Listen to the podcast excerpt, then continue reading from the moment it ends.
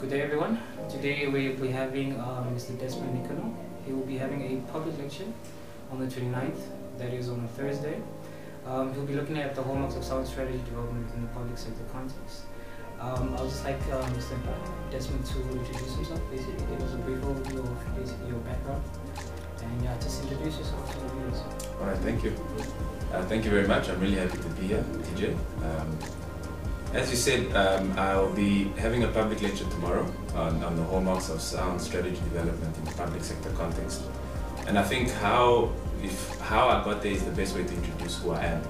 Um, I, I am somebody who is uh, highly interested in about four thematic areas that deal with efficient strategy development and high performance cultures.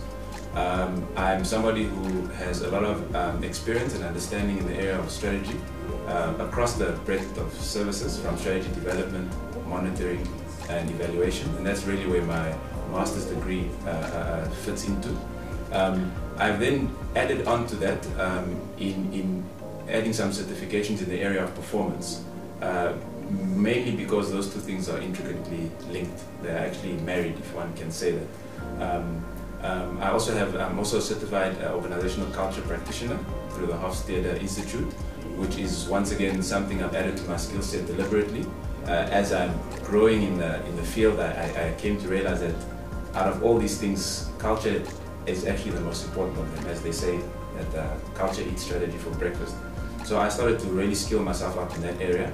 And then the last area which really placed me and brought me to this public lecture is, is, is, is the area of governance. Uh, I'm also a certified director with the Institute of Directors in Southern Africa, which is really an accredited um, uh, a, a, title that allows you to navigate the, the King 4 report. So those four main areas, strategy, performance, governance, and culture really explains who I am from a skills point of view. Um, and I think that's what I would like to bring forth in my public lecture. So, in your opinion, what would you say are the best steps or adequate steps to take when you are creating a policy? Um, I'm glad you your question starts with "in my opinion," because I will um, just apply a bit of my understanding, also my experience, to answer this question. Because there are, there are really many schools of thought, and many ways to get there. But in, in my view, um, good policy first starts with um, understanding the, the, greater context. So in, in, in the space that I'm addressing tomorrow, uh, I'll be speaking about uh, the, the public sector context. So in that sense, it would be understanding the, the national agenda, understanding national interests, understanding long-term national uh, direction. Because it is, it is from that uh, top of the triangle that you can then start to look at strategy. And it, it is from strategy where policy is birthed. Because if strategy deals with uh, what you want to do, policy deals with how you intend to do it. And I think those are the, the correct steps logically because it means that your policy will always be uh, pointed into the right direction, not only on a strategic level for your specific uh, institution or organization, but, but more importantly at a, at a national level. Um, only from uh, once you have understood that, you can start looking at um, sort of conducting external research and benchmarking and best practice um, I would say that's about step four. So um, what I've seen uh, done often is that we normally start already at step four without understanding the greater context, without understanding the strategy to which policy uh, should point to. So I would say if, if I had to summarize that, it would be those four steps are, are the first, uh, uh the most important and appropriate steps to creating good policy. Right. My second question would be that um, um, does research and adequate for forecasting basically play an important role in policy creation. Um, also, has that been the case from the current of policy that you've seen within the basically the public sector? Mm. It, it's a good question. It's a good question. So, yes, it is research. Uh, it, it, does play a key role, provided that uh, you do it, in my opinion, after understanding those three things, which is national uh, agenda, strategy, and such. So I think it's important because there are many world-class uh, theories and, and especially you in academia would appreciate that once a theory is put through to the public space, it is often really tried and tested and it's worth its weight. So it is, it is good to research and understand uh, what is out there in terms of the academic or the thematic universe to apply to your context. but to do it the other way around would be, uh, uh, in, in, my view, not the, the, the, correct way to, to apply it. The, the, um, once you've understood what theories and, and, and, academics are out there, then you should apply it to your own context. And I think that's equally important. There's very few things on earth that you can copy and paste. Um, everything is so unique. Um, so understanding uh, uh, your specific context and your specific goals when looking out um, is, is, equally important. And the third, second part of your question is, have us, how, how is it done currently? I, I wouldn't know, that's my, my honest question. I haven't fully uh, exhausted and conducted my research in full. I'll know better in about a year or two to answer you. But I would say from what I've seen, um, it, it is fairly done, apart from the fact that it, it is perhaps not done with so much um, uh, unity. Yes. So there's a difference between uniformity and unity, right? So in my view, policy creation, especially at public sector level, and then we're looking at a public enterprise level, they have to apply to that specific context, but it has to all point towards a specific direction. And um, that's perhaps the only area where I can see that I, I, I can't quite see that coming through strong, especially as I go through financial reports or strategic plans um, of, of some of our public entities. But with that said, especially with, with the new act that has come in, and, and the new governance model, it has improved uh, so drastically, and I'll, I'll, touch on it a bit later and tomorrow in my public lecture.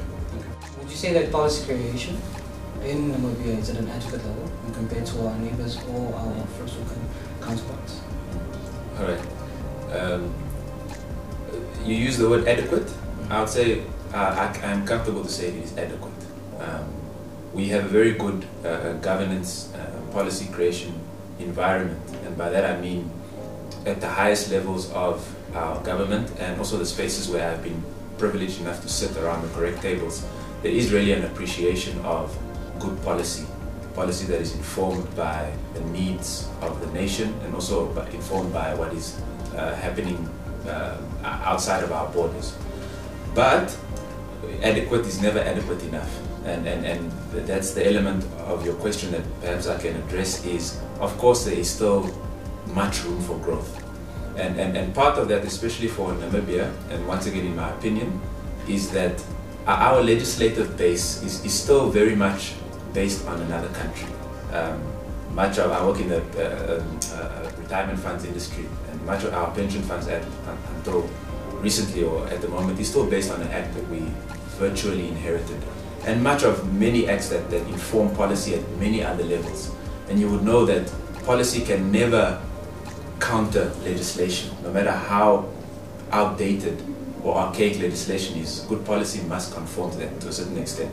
So I think that leaves a lot of room for growth and opportunity in that if we can really become more uh, proactive in, in allowing our legislative uh, environment to suit our needs as a country, because we are coming into our own now as, as a country, uh, then I think our, our room for our policies to grow and to, to develop, as you say, to first world, is there's still a lot of it. But I think if, if I had to give it an overall assessment, I think we are we are adequate or even more than adequate in that, in that area. Okay. Yeah. Um, generally speaking, there tends to be always a leader within any class of operation, whether it be leadership, management. So when you look at policy creation, is there a particular country that stands out to you? Um, I think Singapore comes to mind immediately.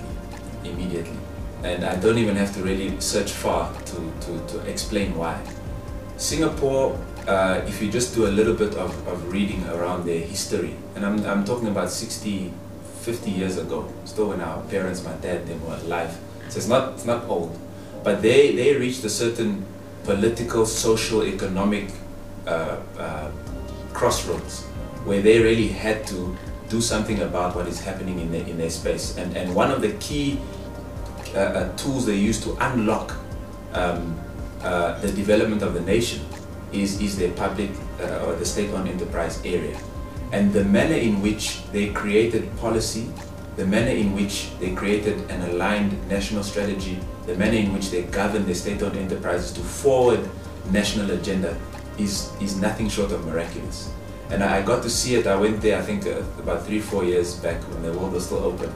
And I didn't quite appreciate it until, until you get there and you begin to understand how much of this uh, a nation, the sheer size and the sheer efficiency of how society operates and how much of that was deliberately done simply because the government or the state that did have and adequately steward um, the responsibility through their state-owned enterprises is nothing short of miraculous. So I think maybe I'm a bit biased because I, I, I enjoyed the country so much, but I read about it in university before going there, and when I experienced it and when I read about it, I completely understood why they, they, are, they are a country that many of us, many countries can emulate. Since you've been looking for, like, over some time into strategy implementation, um, you've obviously done your research, your background research into the public sector and state-owned enterprises. Uh, would you say that the status quo when you found it has improved or has it remained the same? No, it has. It has improved thousands of percentages, if that's even a real sentence. Mm-hmm. But I, I, can really only um, commend the, the, the, the, the current uh, Public Enterprises Governance Act. In my personal view, it is something short of just a world-class piece of legislation. It is certainly not watertight and it certainly can grow as we flesh out the details with time. But what this act has done, and it has legislated, it has made law things that were good and best practice out there. And I think that's a very important link to make. Um, it, has, it has legislated good strategic management practice that was just advisory. We advise you to do this, now it's law, you have to do this. It has legislated uh, good governance practice. It has detailed what governance agreements should be, or should, what they must contain, not only from a technical side, but even from an ethics side, from a, a fiduciary duty, a responsibility to the nation side. So I think it, it has it has improved uh, drastically, and all that's left really now, and that's really where my, my heart lies, is through my research, is to help bridge that gap, because uh, it is understandable for any shareholder, such in the public enterprise space, uh, shareholder is normally the government, either 100% or majority. So it, it, it's understandable for the shareholder to want to exercise control and oversight. It's 100% understandable. And it's also understandable for a board and a CEO to want to have leeway and uh, uh, to make strategic decisions. Now, the bridging of those two is, is where my research wants to touch into. Because at some point, the very governance you want to control, the very governance you want to apply begins to actually eat at the very strategy you want to implement. And I think that's the only space where we can improve because the law is nice, it's clear. It spells out who must do what by when. Um, it's really just working that out and complying to it, um, which we, we, we have a lot of room to grow. But to answer your question in a frank and honest manner, it is much better, and I'm really excited about what is taking place in that space. Uh, particularly because of the key role that public entity, the public entities and uh, state-owned enterprises play in an economy such as ours. And I think that if we can begin to switch our minds and understand really the power and the strategic significance of public-owned enterprises, and not to see them so much as the, the ones that we expect to fail, um, then I think what we can unlock is, is really, it's, it's unlimited, it's latent potential just lying there for, for this wonderful country of ours. Okay, in that regard, um, that brings us to the end basically of this interview. Um, I would like to thank you for coming through. Um, it was very informative. Um, I would like to just maybe just give a shout out to the viewers. Um, basically, that you'll be here tomorrow. Um, that they should come, come view the public lecture. Maybe come ask you personal questions and maybe some questions that I didn't ask you. So yeah, maybe just turn to them and I'll ask them a few questions. Hello, my name is Desmond Nikanor. Um, I would like to invite you to a public lecture that I'll be holding uh, on the 29th of April uh, 2021 right here at NIPA. I'll be covering a topic that is very relevant uh, and very key to both me and you, every citizen of Namibia. I'll be covering the, the hallmarks of sound strategy development in the public sector context. Now, I know that sounds a bit long, but basically, I would like us to discuss and I would like to just present my ideas on how formulating strategic direction for our public enterprises in this country can be unlocked, uh, improved to the benefit of everybody who lives uh, in Namibia. So please uh, feel free to come. It is at 5.30 to 7.30. Please, please bring your questions and I'll be happy to meet you and speak with you then.